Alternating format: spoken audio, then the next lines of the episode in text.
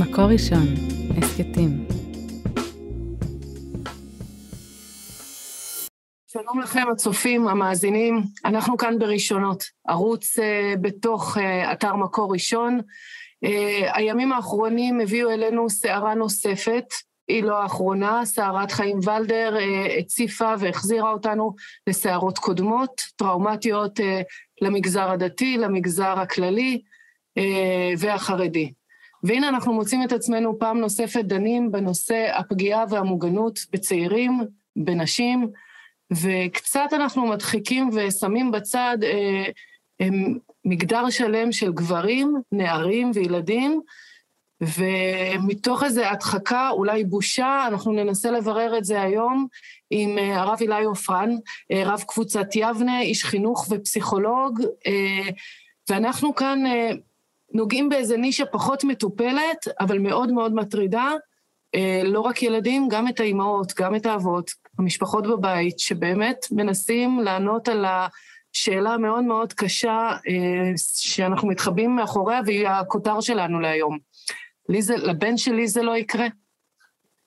איך אנחנו בכלל מתמודדים עם שפע זוויות שיש סביב זה, אבל אנחנו רוצים להתחיל עם אה, שאלת אולי הזיהוי. איך אנחנו יכולים לתת את המענה או את הזיהוי לילד, לתלמיד, לבן משפחה אחר. הלוואי וזה היה כל כך פשוט, הלוואי והיה לזה איזה פרוטוקול שאפשר לסמן בו V, 1, 2 ו-3. את זוכרת, אורלי, לפני הרבה שנים, אה, כשחתמו את אה, הסכם השלום עם ירדן, למחרת בבוקר העיתונים בישראל עסקו בעיקר בשתי שאלות. שאלה אחת הייתה הפדיחה המפורסמת שהילרי קלינטון ונור חוסיין הגיעו עם אותה שמלה לטקס, והשנייה הייתה השאלה האם הנשיא קלינטון שפשף את עיניו במהלך הטקס כי נכנס לו גרגיר לעין, או כי הוא בכה מהתרגשות. ו... הרעיון הזה שמעסיק אותנו כל כך, שנשיא המעצמה הגדולה בעולם אמ, יכול להיות שהזיל דמעה, אמ, קשור במישרין ובעקיפין לסיפור שלה.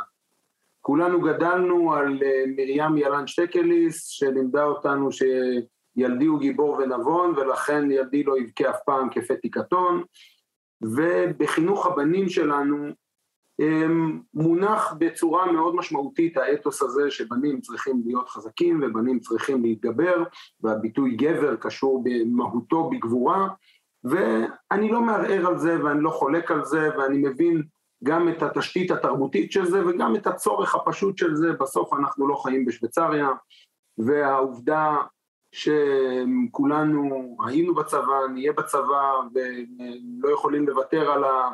הפריבילגיה הזאת לצערנו היא ברורה. יש לזה מחירים, ואחד המחירים הוא שאנחנו מאוד מאוד מתקשים לאפשר לבנים, אפילו ילדים קטנים, לפעמים אפילו פעוטות, את המקום החלש, הכאוב, הפגוע. והרבה מחקרים כבר הראו את זה, וכדאי לשים לב איך מגיבים הורים לילדה שנפגעת נפגעת בכיתה, נפגעת מנפילה, לאיך שהם מגיבים לילד, לאחי הקטן או הגדול, שהדרישה היא להיות חזק, הדרישה היא לא להישבר, הדרישה היא לעמוד איתן, וכשאנחנו מגיעים למרחב האלימות המינית, הדבר הזה יכול להיות הרסני, כי כשילד נפגע, והסטטיסטיקות מראות בכל המחקרים, שעד גיל 12 בכלל אין הבחנה אמ, בין, בין בנים לבנות בהיקפי הפגיעה, ובגילאים גדולים יותר נכון שנשים נפגעות יותר מאנשים, ועדיין יש פגיעה בהיקפים גדולים, גם בנערים, גם בצעירים, גם במבוגרים. אלא שבתרבות שלנו אסור להגיד את זה. כי אמ, מאוד לא מומלץ להיות חלש ומאוד אה, אה, הדבר הזה נתון לביקורת קשה של איך לא הגבת ואיך נפגעת ואיך נתת לזה לקרות. ובכלל, הרגע שבו בן, ילד, מספר להורים שלו על רגעי הפגיעה שהוא חווה ועל רגעי חולשה ורגעים שהוא לא היה בשליטה, הדברים האלה, אין לנו כל כך את הלגיטימציה עבורם. וצריך לדעת שכשאנחנו אומרים לילד שלנו, תהיה גבר, תפסיק כבר לבכות, יש לזה בעקיפין אמ, היבטים של השתקה. כשהוא ייפגע, הוא לא יבוא לספר לנו. בעצם העיבוד שליטה הוא באמת העניין פה, אני חושבת, גם בחברה יותר מכילה, יותר עם מודעות, יותר שמבינה שאין מקום לבוא בשום שמץ טענה לנפגע או הנפגעת, בכל זאת העניין של עיבוד שליטה אה, הוא באמת פקטור מאוד מאוד רציני פה, כי בעצם איך נתתי לזה לקרות זה משהו שמלווה נשים המון המון שנים אחרי פגיעה מינית, להפך ככל שהן מתחזקות אפילו אולי יותר. אה, אני מניחה שקל וחומר במגדל שנועד להיות אה, חזק ושומר ו- ותומך, והשאלה אפילו במקום מכיל, שוב, זו הנקודה, איך בעצם, זאת אומרת, בכל זאת מה... בעצם זה שם את איזושהי אחריות על הצד שלנו, המבוגר. זאת אומרת, את, את, זה עוד יותר מעצים את הצורך אה, שאני מרגישה פה, אה, שאנחנו נהיה הצד המזהה. והאם יש באמת אפשרות אה, איפשהו, איפשהו להבחין למשל בין סתם קריזות של גיל טיפש עשרה למשהו מסוים בכל זאת קרה פה? האם אפילו באופן מלאכותי, בלי לזהות ספציפית אצל ילד מסוים, איזה מרחב קבוע שצריך לתת, בכיתות, בבית, מה, אנחנו קצת חסרי אונים פה, כי יכול להיות שאין כלום ואנחנו סתם אה, אה, נטפלים על כלום, אבל איפשהו, איך עושים את התחנות האלה בכלל? שאפה תבוא תדבר, שיהיה בכלל את האפשרות הזאת. אז אני משתדל לומר את הדברים בענווה גדולה, כי זה לא שיש לי איזה, כמו שאמרנו בהתחלה, איזה פטנט, אבל כמה מחשבות, רעיונות. זה מתחיל בכלל מזה שיש איזשהו מודלינג שבו אפשר לדבר על קושי. זה ממשיך בזה שיש בשפה הנהוגה אצלנו בבית מונחים לגיטימיים למרחבים של, שקשורים למין ומיניות. ילדים שלא מספרים על הפגיעות שלהם מתארים לפעמים שהסיבה היא שזה מילים שאסור להגיד. לא צנוע, פשוט, פשוט לא, לא צנוע. וליצור מרחב שבו יש מילים שהן מילים לגיטימיות כדי לתאר אברי מין, כדי לתאר מגע בהם, זאת אומרת שלא איזה שהן מילים שלא מדליקות מיד את כל הסנסורים של לך תשטוף את הפה איך אתה מדבר. אמ, לתת, לתת אה, שפה. יש ילדים שלא מדברים כי אין להם מתי.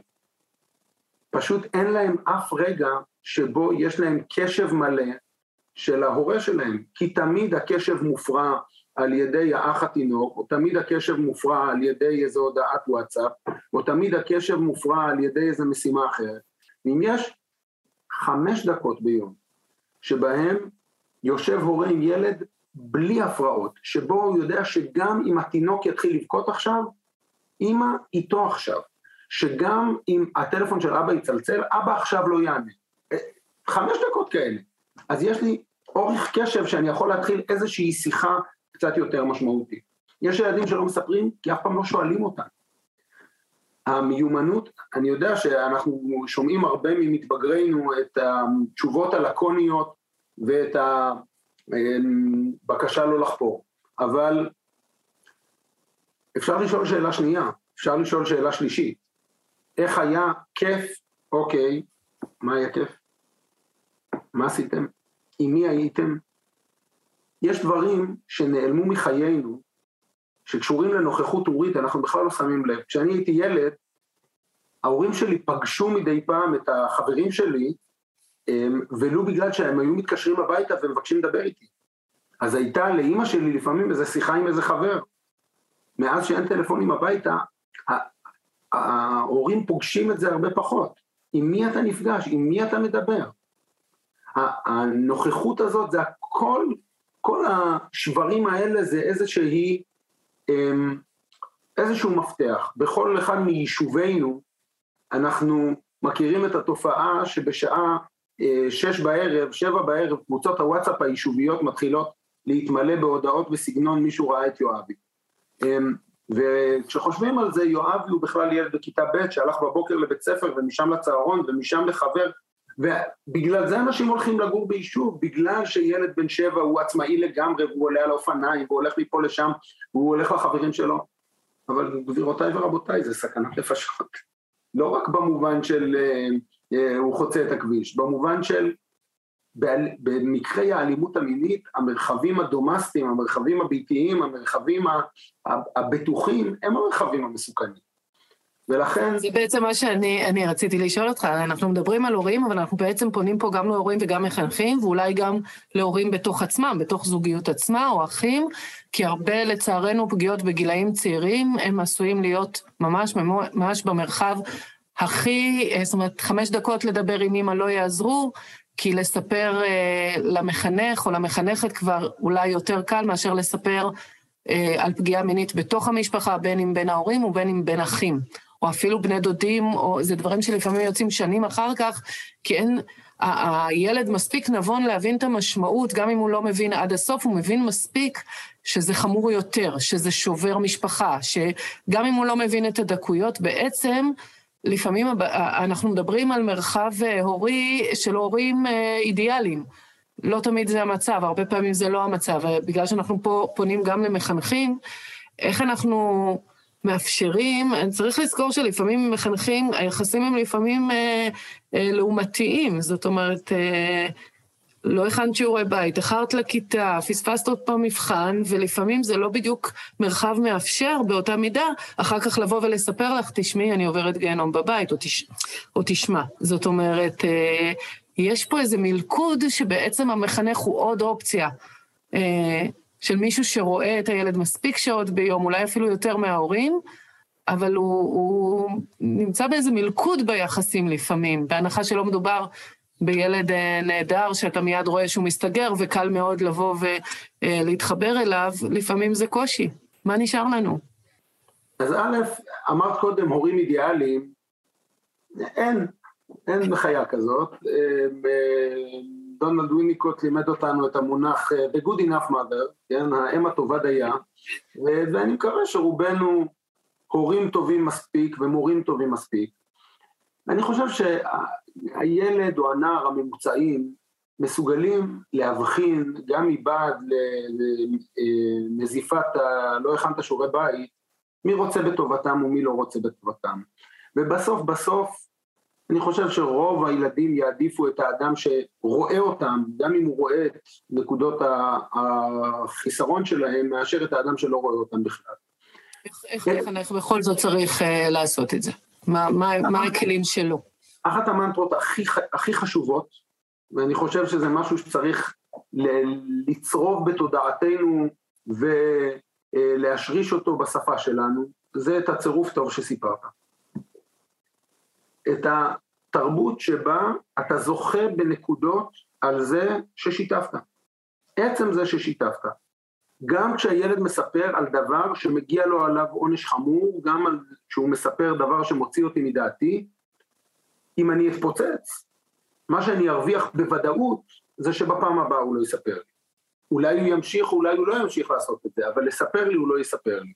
והתגמול, החיזוק החיובי לזה ששיתפת אותי, וזה נכון אני חושב גם להורים וגם למורים. לזה צריך להוסיף את החוויה הכללית, שזה אולי קצת עניין של אישיות, שאני לא אפול מהכיסא. אני מסוגל להחזיק את זה. אני מסוגל לשאת את זה. לפעמים ילדים לא מספרים כי הם מפחדים מהתגובה. אה, הם... אתמול למדתי תשובה של הריבש, תשובה מהמאה ה-14, שעוסקת בהטרדה מינית, ואישה שהריבה שואל אותה למה לא סיפרת? למה לא סיפרת? השאלה שהואשמו בה כל כך הרבה נפגעות בהיסטוריה, והיא עונה לריבש, פחדתי שבעלי יהרוג אותו. אוקיי. זאת אומרת, התגובה לא כלפיהם, אלא התגובה בכלל החוצה. זאת אומרת, אני, אני לא רוצה, אני, ה, ה, לפעמים הורים חושבים שמה שנותן ביטחון לילד זה האמירה, אם מישהו יעשה לך משהו, אני אכסח אותו. אני לא מספר, רק כדי שלא תכסח אף אחד. ו... בכל זאת להגיד אה, הערה פה, אני כן חושבת בכל זאת, שאני לא, שוב, מאוד קשה לי להיכנס לנעליים של גברים, הציפיות שיש מהם והעולם הרגשי שלהם, שהוא בדרך כלל נחשפים יותר להבדלים בינינו.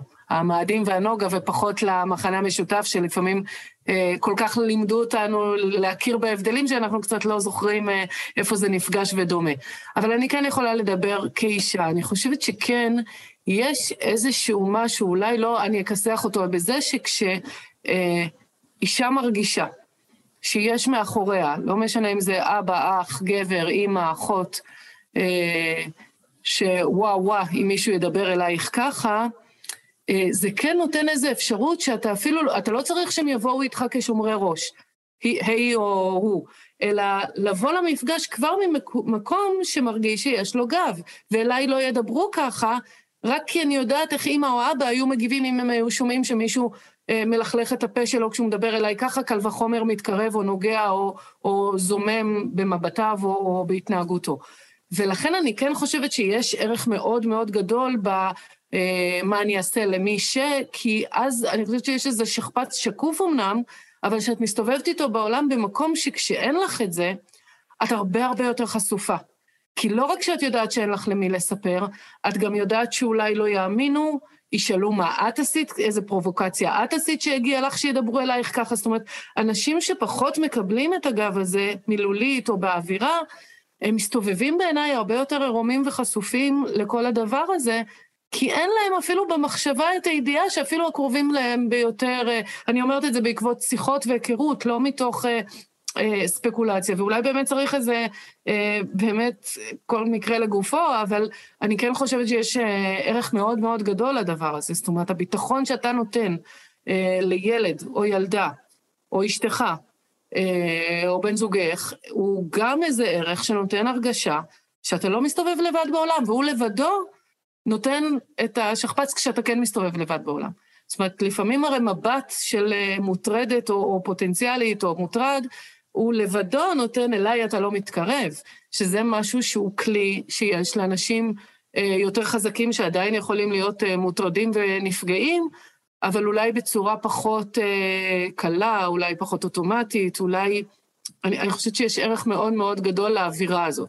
ואם אנחנו חוזרים שוב לילדים, אז באמת אולי איך אנחנו יוצרים את האווירה הזאת בלי להפחיד אותם. זאת אומרת, אנחנו כן רוצים שהעולם של הילד שלנו יהיה, אני רואה את הבת שלי מנחה את הנכדה שלי מגיל כלום, אה, שאסור לאף אחד לנגוע בך בלי רשות, ואם את לא, זה כש, כשהילדה עוד לא בת חמש, ואני מכירה את השיח הזה כבר לפחות שנתיים.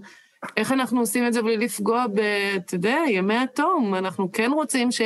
יקפצו לזרועות של אה, דוד ודודה באהבה וחיבה ויקבלו את החיבוקים שמגיעים להם, ופתאום הכל נהיה כזה, איך בכל זאת אנחנו, זה לא נעים לי, זאת אמירה שאנחנו מלמדים את הילדים והנכדים, אבל הגבול מאוד מאוד דק פה. אז אני רוצה, ברשותך אורלי, לומר שני דברים. הדבר הראשון הוא שהדברים שאת אומרת על לתת גב לילד, לילדה, לקרובים שלנו, הוא דבר מאוד מאוד חשוב. אני חושב שהדרך הנכונה לתת גב היא לא בשיטת אני אכסח. מהסיבה הפשוטה שאל תביאנו לידי ניסיון וליום שנגלה שהאקדח הזה יורה בעיקר קפצונים. ואנחנו בטוחים שאם מישהו יפגע בקרובים לנו אנחנו נצוד אותו ונמרר את חייו. לא כל כך פשוט, לא במדינה דמוקרטית, לא בחברה שומרת חוק. זה מטאפורה. Okay, גם, גם לנו יש את הבושה שלנו ואת החוסר היכולת להכיל שלנו, וגם נכון. אנחנו סובלים מזה. לתת גב זה בראש ובראשונה להאמין. וכאן נכנסת נקודה מאוד משמעותית. כשעולה פרשה כמו פרשת ולדר, או פרשת דינר, או פרשת whatever, uh, כשפונות אליי קהילות להתערב באיזשהו מקרה שאירע בקהילה, המשפט הראשונה, הראשון שאני אומר להם תמיד, זה שהמקרה הזה כבר קרה. אתם מטפלים עכשיו במקרה הבא. מה זאת אומרת במקרה הבא? אחרי פרשה כזאת, כל הנפגעים והנפגעות פוקחים זוקפים את אוזניהם, לדעת איך מדברים בקהילה על פגיעה, איך מתייחסים במשפחה לפגיעה. אם הילד או הילדה של מי ששומע אותנו כעת נפגעו ומתלבטים אם לספר לאמא ואבא, אתם יודעים מה השיקול הכי משמעותי אם לספר או לא לספר? איך שהם שמעו אתכם מגיבים לפרשה האחרונה בתקשורת. וכשהם שמעו אתכם אומרים שבעדויות לא מבוררות, וזה לא חד משמעי, ושאתם בכלל חושבים שהרב שאומר שהכל ספקולציה של הקרן החדשה, זה מאוד יכול להיות שזה מה שנכון. עכשיו, או שצריך להיזהר מתרבות השיימינג והלשון הרע, או כל מיני דברים שהם נכונים לגמרי, אני מאמין שיש נקודת אמת בהרבה מהמשפטים שאמרתי עכשיו, אבל כשנפגע שומע אותם, הוא אומר אוקיי, אין לי פה עם מי לדבר. כי הנה, הנה דוגמה למי שהלכה וסיפרה, והנה, אבא שלי לא מאמין לה. וכשהוא שומע את אבא שלו... בוא לא נשכח את הסעיף, אה, שמענו עליה, או לך תדע, היא סתם נוקמת כי הוא לא... כי הוא כן, פגע בה, או זאת אומרת, את אשמת ה... הקורבן גם. בסופו כן, של דבר, הוא גם פקטור משמעותי. ושתדעו לכם שבהליכי גירושים יש המון תלונות שווא, ושתדעו לכם שתמיד כשזה פוליטיקאי מהצד שלנו, אז אה, מישהו מעליל עליו איזה משהו, ותמיד כשזה קצין מהמגזר שלנו, אז רגע לפני שהוא מתמלא לתפקיד חשוב, וכשהילדה שאתמול נפגעה, שומעת את אבא שלה מדבר ככה, היא אומרת, אוקיי, ככה אבא שלי מגיב כשהוא שומע על פגיעה, אין מה לדבר איתו. מזה, צריך, צריך גם לומר שגם אם יש אמת נניח בדברים ומגזר אחד אה, נרדף יותר או מתעוררים אה, אה, ספקות, פתאום צפים הסיפורים רק שם, אז לא רק שזו לא סיבה לעצור, יועילו מי שיש להם הכלים או הרצון, ופשוט יעשו תחקירים על הצד מנגד. השתקת הסיפור הקשה הזה בשם האידיאולוגיה הדתית או הפוליטית, היא בשום אופן לא האופציה. אתם נכון. רוצים? תלכו לברר איפה, מה, מה מסוכן וקשה גם במגזר השני. בשום אופן לא אה, פשוט לתת לזה לקרוא, כי הוא מהמחנה שלנו. זה לא המקום לתת את הגב. הנקודה שעליה אני, שעליה אני מתעכב זה מה שומע נפגע ומה שומע אגב גם פוגע. כשהוא שומע שזה הדיבור בקהילה. הוא אומר אוקיי, אני בסביבה בטוחה. עכשיו, כשאני אומר את זה להורים, הם אומרים מה פתאום, אני תמיד אאמין לילד שלי. אל תביאנו לידי ניסיון, ומה קורה כשהילד שלך אומר על ילד אחר שלך שהוא פגע בו, על אחיך שהוא פגע בו, על רבך שהוא פגע בו, הנאמנויות הכפולות כאן שלא נדע, ולכן ילד צריך לשמוע את זה שההורים שלו מאמינים לנפגעים, והרבה פעמים הם ילדים מפריחים בלון. הם באים לספר, לספר שמישהו סיפר להם, שהם שמעו שככה, לראות איך מגיבים.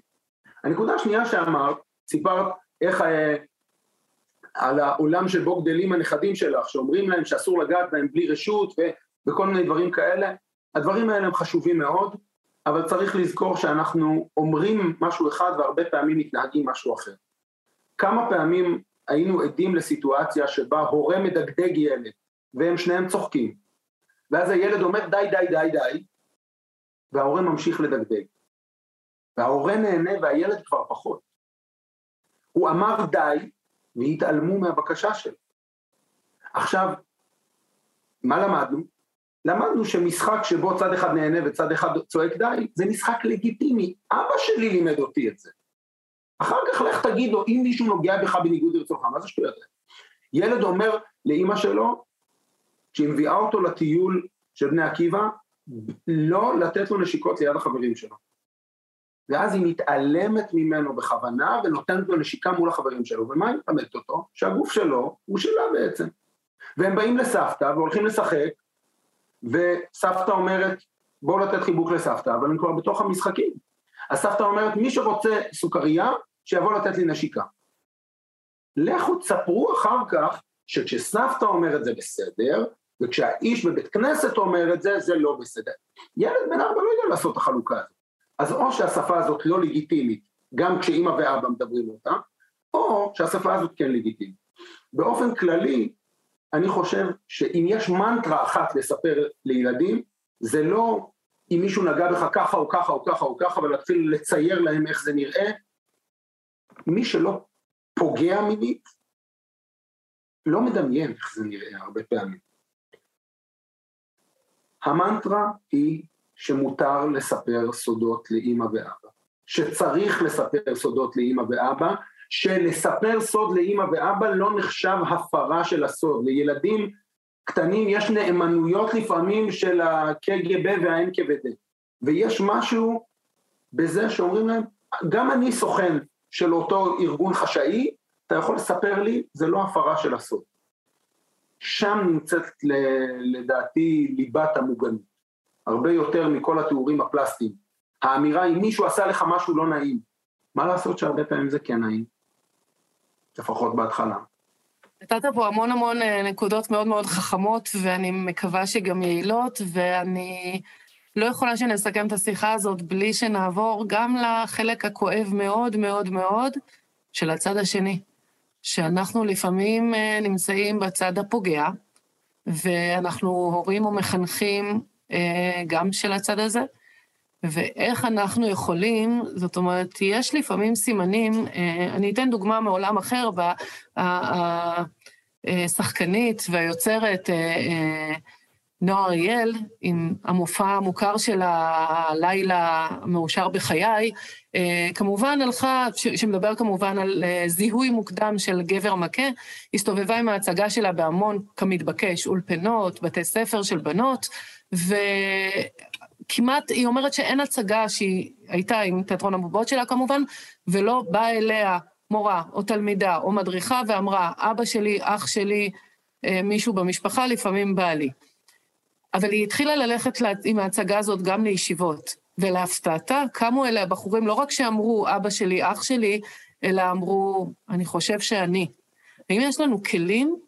ו- וביקשו עזרה והיא הפנתה אותם. כמובן, שוב, אנחנו גם קוראים פה למובן מאליו, חוץ מלספר למי שקרוב, השומע גם צריך לדעת עד איפה גבולות היכולת העזרה שלו, וכמובן אה, העברה לגורמים מקצועיים, גם מבחינה משפטית איך להתמודד מול הפוגע, וגם מבחינה פסיכולוגית מול הנפגע עצמו כמובן, ובכל זאת, האם יש לנו כלים אה, לתת לילד שאולי מאבחן בעצמו ולעצור את זה לפני שהוא פוגע.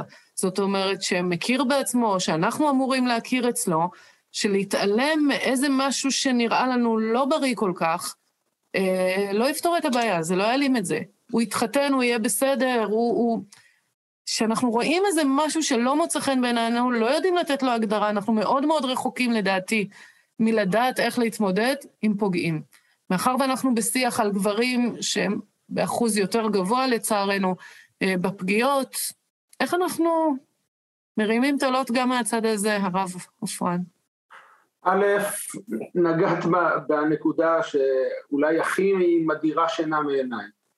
כל ההורים שואלים את עצמם איך אני אדאג שהילד שלי לא ייפגע. מעט מדי הורים שואלים את עצמם איך אני אדאג שהילד שלי לא יפגע. הסטטיסטיקה יודעת לומר שיש קשר מסוים בין הדברים, זאת אומרת רוב הנפגעים לא יפגעו באף אחד, אבל רוב הפוגעים הם אנשים שנפגעו בעצמם. גם פה אין קסמים, אבל גם פה המפתח מתחיל בלהאמין. זאת אומרת, כמו שזה אתגר גדול להורה לראות את הסימנים או לשמוע מפורשות שהילד שלו נפגע ולהאמין לזה, ולא לנסות ל- לומר הוא פרש לא נכון, הוא לא הבין. המפתח להציל את הילדים שלי מלהיות המפלצת כמה קשה להגיד את זה, זה להאמין שהם יכולים להיות מפלצת. הידיעה שאדם יכול להיות רע, הופכת אותו לאדם טוב, והתובנה החז"לית העמוקה שאדם הוא עד לעולם, ואין אפוטרופוס לאריות, וכל הדברים האלה, שבעת, וכל הגדול מחברו יצחו גדול ממנו, כל השיטות של חז"ל, לומר את אותה אמירה פשוטה, אדם יכול להיות נפלא ומוכשר וטוב ומנהיג והכול, ועדיין בסיכון גבוה לפגיעה, ואולי, אולי אפילו יותר מזה, ככל שהוא גדול ומוכשר וחזק ונפלא, כך גדל הפוטנציאל. וזה, סליחה על המשל העלוב, אבל אם אני בא לאספת הורים, והמורה אומרת לי שהילד חלש במתמטיקה. יש הורים שמתנפלים על המורה בחזרה, שזה, התכשיט שלי הוא אה, פסגת הפסגות. לא יודעת ללמד. כן, וזה המורה שלא יודעת ללמד, והבית ספר הגרוע וכו', ויש הורים שאומרים, אוקיי, אני לוקח את זה עליי. הילד שידע מתמטיקה בסוף, בסוף זה הילד שההורה שלו היה מסוגל לשמוע עליו ביקורת. הילד שלא יהפוך לפוגע אינסופי, הוא הילד שההורים שלו מסוגלים להכיל את האופציה שהוא פגע. ואז הם מסוגלים לפעול. וההבנה הזאת היא, היא, היא פיל בחדר, היא קושי, קשה לנו להתבונן בילדים שלנו באופן הזה. אבל רק מי שמסוגל, יהיה מסוגל להציל אותם מזה. עכשיו גם לדבר הזה יש סימנים מקדימים ויש כללים. למשל, ההבחנה בין לשחק עם מישהו ללשחק במישהו. אני משתדל לומר לילדינו שהם לא משחקים עם ילדים שקטנים מהם ביותר מפער גילים מסוים. לא בגלל שילד בן עשר לא יכול לשחק עם ילד בן שש, הוא יכול. פשוט בהרבה מאוד מהמקרים זה הופך להיות למשחק ב ולא למשחק עם, כי הפער המנטלי והקוגניטיבי הוא כל כך גדול, שזה לא ממש שני סובייקטים, זה סובייקט ואובייקט. יש משחקים שהם במהותם משחקים שיש להם ממד של פגיעה, כל מיני משחקים של מתיחות. מה זה למתוח מישהו? למתוח מישהו זה משחק שבו אחד נהנה ואחד לא נהנה. כל מיני משחקי להתמסר מעל הראש של מישהו.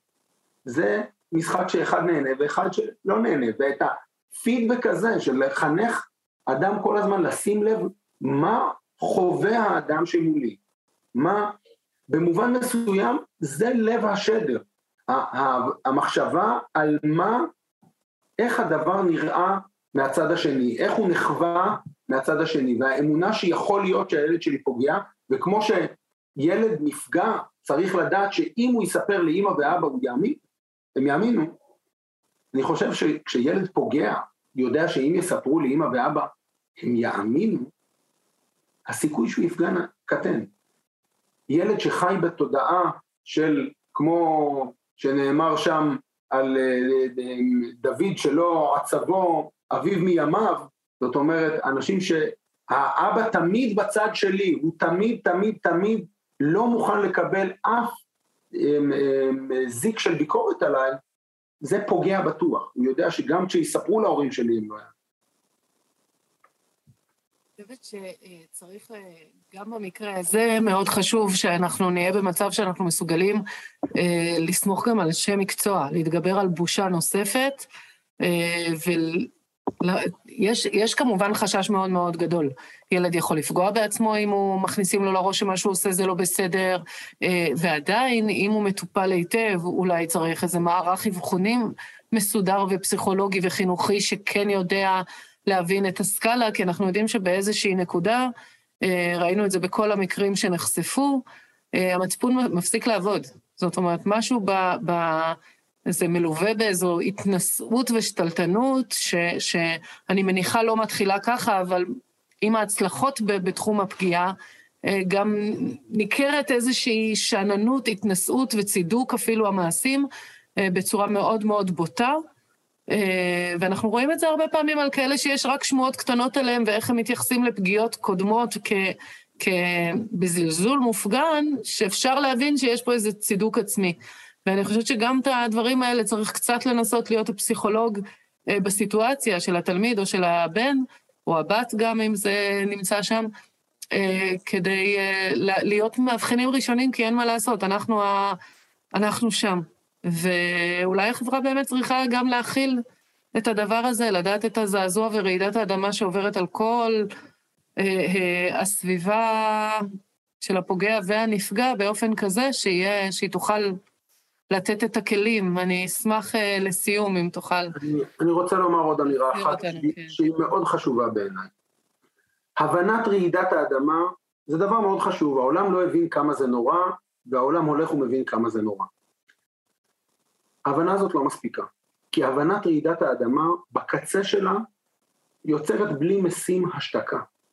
כי אם אני הורה ואני מבין שאם הילד שלי נפגע זה רעידת אדמה. אם אני הורה ואם אני, ואני מבין שאם הילד שלי פוגע זה רעידת אדמה, יש בתוכי קול מאוד מאוד חזק שרוצה לא לדעת, כי אני לא רוצה רעידת אדמה. ויש קול מאוד חזק שרוצה להקטין. ולכן אני רוצה לומר עוד דבר. חברות וחברים, אפשר להחלים. הפגיעה המינית היא אסון גדול, ועם ליווי וטיפול נכון אפשר לחוות החלמה ולהפוך אותה מפצע מדמם לצלקת שכואבת בלילות קרים או כשמקבלים מכה בדיוק שם, אבל אפשר להחלים, יש אופק אופטימי והאופק האופטימי מתחיל מזה שמישהו האמין לי, מזה שקיבלתי ליווי וסיוע וטיפול בשלב כמה שיותר מוקדם, ולכן אני יכול להרשות לעצמי להאמין שהילד שלי נפגע, כי אני יודע שזה בר טיפול, ואני יכול להרשות לעצמי להאמין שהילד שלי פוגע, כי ברוב המקרים עם התערבות מקצועית ועם אה, אה, ליווי נכון, אפשר להחלים מזה, זה לא יהיה אותו דבר, זה לא יימחק, אנחנו לא יודעים ל- ל- ל- להנדס את ההיסטוריה, אבל יש החלמה גם. הקטסטרופיזציה היא חשובה כדי שנבין כמה זה חמור, אבל שלא יהיה במקום תקווה. יש תקווה. רוצה להוסיף אה, על הדברים החכמים האלה עוד סעיף. הרבה פעמים אנחנו מחפשים משמעות לדברים רעים שקורים לנו. אחד הכלים באמת להחלים הוא הרבה פעמים להפוך מנפגע אה, במקום לפוגע, מה שאנחנו רואים הרבה, הרבה פעמים אה, בצורה קלאסית, אנחנו יכולים לראות את ההפך. אנשים שתרמו, רתמו את הכאב לב שלהם ואת הפצעים שלהם, לעזור לאחרים. ואיכשהו זה הפך להיות משמעותי מה שהם עברו, כי פתאום הם פשוט יכולים לסייע לאחרים, וזאת הייתה החלמה הכי הכי טובה עבורם, ועל הדרך הם הרוויחו המון אנשים שהם הושיטו להם יד, עצרו את זה לפני, אחרי, אנחנו רואים את זה בהרבה מאוד סוגים של אסונות, וגם בזה. אני רוצה להודות לך מאוד מאוד אה, על הדברים החכמים ועל הקשב, הרב אילי עופרן, ואני רוצה להפנות את הצופים והמאזינים שלנו, השיחה הזאת לא אה, נשארת רק כאן כחד פעמית, היא נמצאת באתר המקור ראשון בערוץ ראשונות וגם בערוץ הסכתים של מקור ראשון, אפשר למצוא אותנו גם בכל אה, שרשרת ההסכתים הידוע, ספוטיפיי, אה, גוגל ואפל, וכמובן בערוץ מקור ראשון בכל אלה גם. תודה, תודה רבה לכם. תודה תודה על הבמה, וזה חלק מהתיקון. להעלות את זה, לדבר על זה, כשאנחנו מדברים על זה, נפגעים יודעים שיש עם מי לדבר. כשאנחנו מדברים על זה, פוגעים יודעים שהעולם נעשה פחות מוגן עבורם. זה חלק מהתיקון, זה חלק מהתרופה. תודה רבה רבה. תודה.